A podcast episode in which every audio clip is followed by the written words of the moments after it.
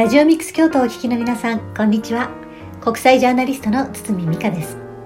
堤美香、社会の真実の見つけ方スペシャル。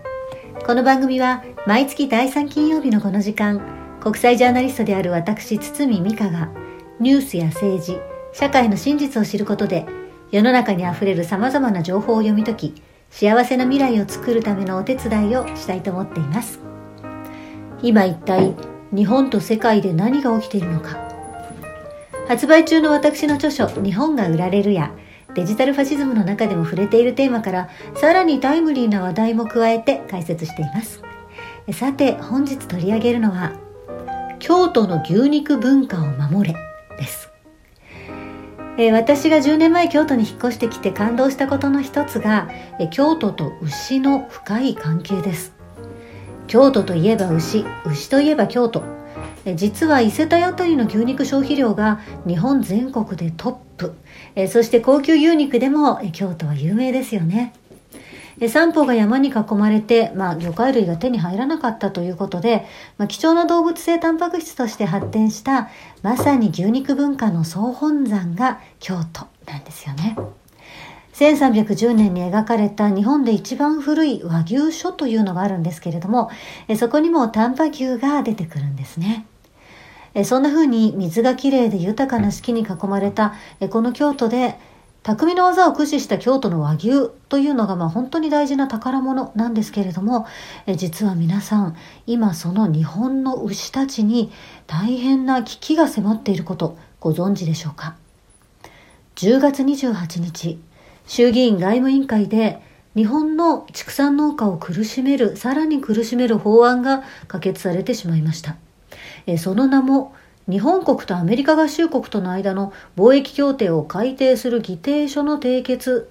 えこれね、あの皆さんね、日本とアメリカの貿易協定、日米 FTA という言葉を覚えていますでしょうか？TPP の後に出てきた日本とアメリカの2カ国語の間の自由貿易協定なんですね。アメリカのトランプ元大統領が TPP から抜けた後にもっと大きなパイを日本から分取ってくるからねと約束して結んだのがこの日米 FTA だったんです。その中にアメリカから日本に輸入されてくる牛肉の量が一定量を超えた時日本が国内の生産者さんを守るためにストップを輸入にストップをかけると。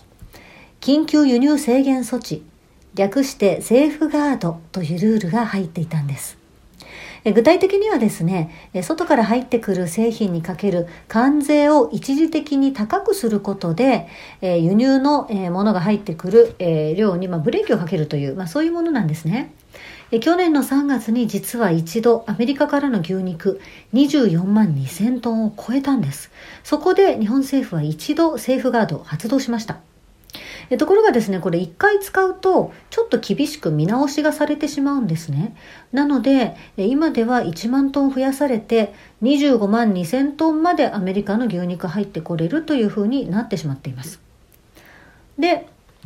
今年3月にですねあのアメリカともう一回協議をしたんですけれどもそれの中身がですねさらにアメリカに有利になっているんです、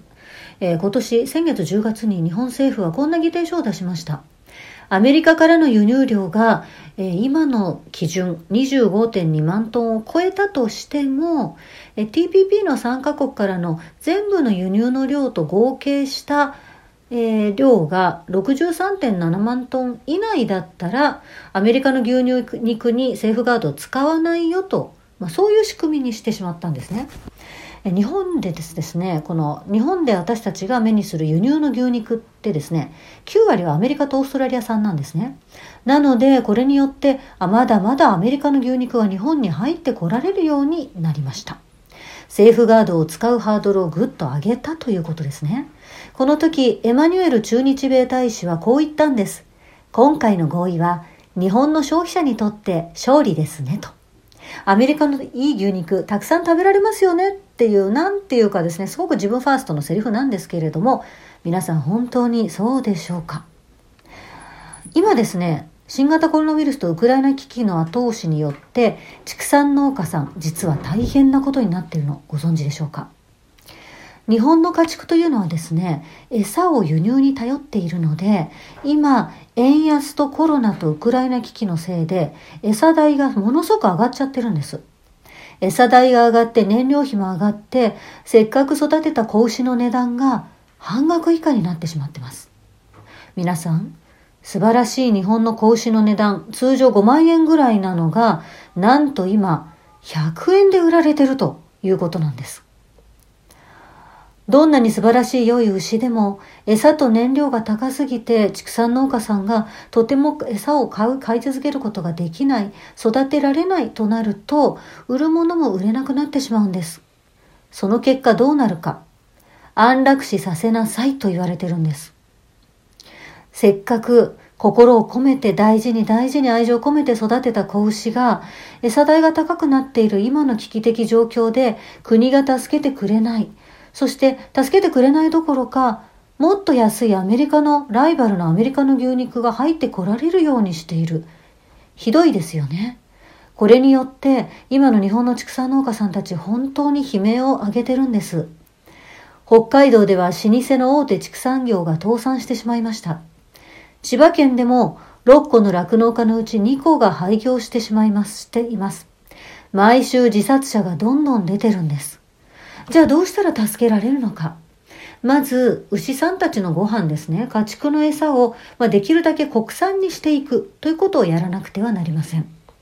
その時に輸入の安い餌が今入らなくなってる、高くなってる。ことを考えて私たち消費者もですね餌が国産で高くなってその分牛肉が少し今割高になったとしてもあ国産の餌を使ってもらってできるだけ今後も日本の畜産農家さんたちが続けていかれるようになっていた方がいいので、まあ、少し高くても私たち、えー、国産の牛肉買いますと。国産の良い牛育て続けてくださいね。と言って、え私たちがまサポートするということが一つですね。応援していかないと日本の牛本当にいなくなってしまうんです。えそしてもう一つはですね、こういう今緊急事態の時にアメリカからの安い輸入の牛肉がたくさん入ってこられるようにするのはちょっと今やめてください。国会議員の先生たち、本当に状況分かってますかとまあ、国会議員の先生たちにですね、少しでも今の、えー、日本の畜産農家の現状を直接伝えるということも非常に大きなサポートになるんです。え今ですね、これ衆議院の外交委員会、外務委員会通過したばっかりなので、今、今度参議院に送られてるんですね。なので、参議院の外務委員会の国会議員の先生たちの事務所にメール、電話、ファックスを通じてですね、こういった声届けるというのも非常に大きな力になります。私たちは日本の牛肉、日本の質の良い和牛文化というのを維持したいです。今とってもま世界的にこの大変な状況で日本の畜産農家さんたちも輸入の餌が高騰してガソリンが高騰して悲鳴を上げてる緊急事態ですだからぜひ国は政府は今日本の畜産農家さんたちに手を差し伸べて倒産したり自殺したり子牛を安楽死させなくて済むようにこういう時に私たちの税金を使ってくださいとそんな風に声をぜひ届けてください。ちなみにですね、京都選挙区でこの外務委員会に所属している先生というと、京都では福山哲郎議員がいますね。まあ、立憲民主党ですけれども、まあ、他にもですね、あの、えー、京都選挙区の方に、国会議員の先生にぜひこうした声を届けてください。え京都ではですね、まあ、素晴らしい牛肉のお店、有名な、有名どころありますよね。荒川さんとか太田さんとか江端さんとかね。本当に日本全国から京都の牛肉、わざわざ、えグルメの、え牛肉通が食べに来るというぐらい京都の牛肉文化っていうのはですね、え単なる牛肉が美味しいという都道府県ではなくて、まあ、一つの日本の伝統文化として、えこれはもう大切な宝物ではないかと。えそういう大切な存在なんですね。なので、まあ、本当に京都の、えー、国会議員さん京都の、え府議さんたち、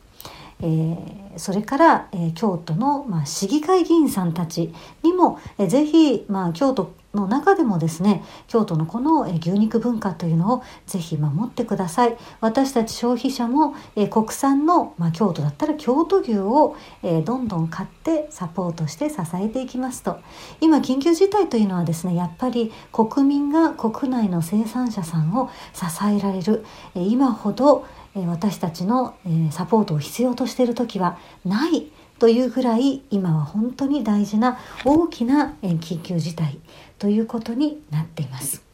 あの今まではね私たち本当に日本は何でもかんでも食べ物は輸入でその分安い外国産の食べ物がいつでもどこでも、えー、春夏春冬関係なく手に入る、まあ、日本はそういう国だったわけですよね。でも今こういう世界が緊急事態になった時に各国が何をしているか。まずは国内で国民が食べる食べ物を自分たちで生産できなければ国が滅びてしまう。食料自給率えー、そして、えー、食料自給率をちゃんと高く維持して、えー、そして国内の農家さんや畜産農家さんや、え漁業をやってる人たち。国内で私たちの国民のための食べ物を作ってくる人たちを守ってこそ、え守ってこそ初めて、え外の、え他の国と、えお互いにいいところを融通し合う、え国際自由貿易。グローバリズムというのがそこで初めて成り立つんだということに気づかされたのが実は新型コロナウイルスだったりそれから気候変動だったりそれから、えー、このウクライナ危機による、まあ、いろんなガソリン燃料の値上げなんですね。ですから今の食料危機エネルギー危機というのはやっぱり私たちが今まで当たり前だと思っていたこと当たり前のように食べ物はいつでも安く手に入る。そして京都の牛肉文化は何もしなくてもいつまでもずっと続いていく。と私たちが当たり前に思っていたこと。実は当たり前じゃない宝物だったんだ。ということにえ気づかせてくれる。まあ危機というのはチャンスでもあるなぁと。えそんなことを考える今日この頃でした。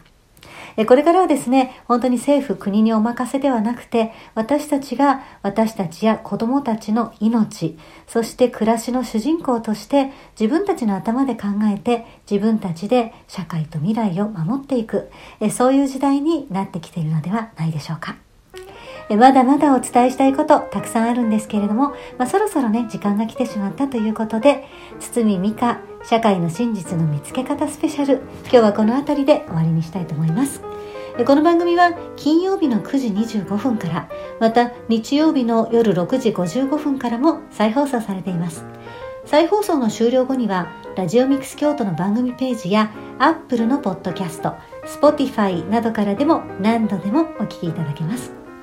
えそして毎月一度配信している私の会員制動画コンテンツ月刊アンダーワールドの中でもえこうしたえ真実より詳しく取り上げていますえ。最近はですね、週刊アンダーワールドというのもえたくさんリクエストがあったので始めてみました。もっと簡単にもっと頻繁にニュースの裏側を解説してほしいというあの声に応えた堤美香週刊アンダーワールドそしてもう少し詳しく知りたい人は月刊アンダーワールド検索してみてください。え来月12月にはですねこうした食べ物の真実について詳しく書いた私の新刊も出る予定です、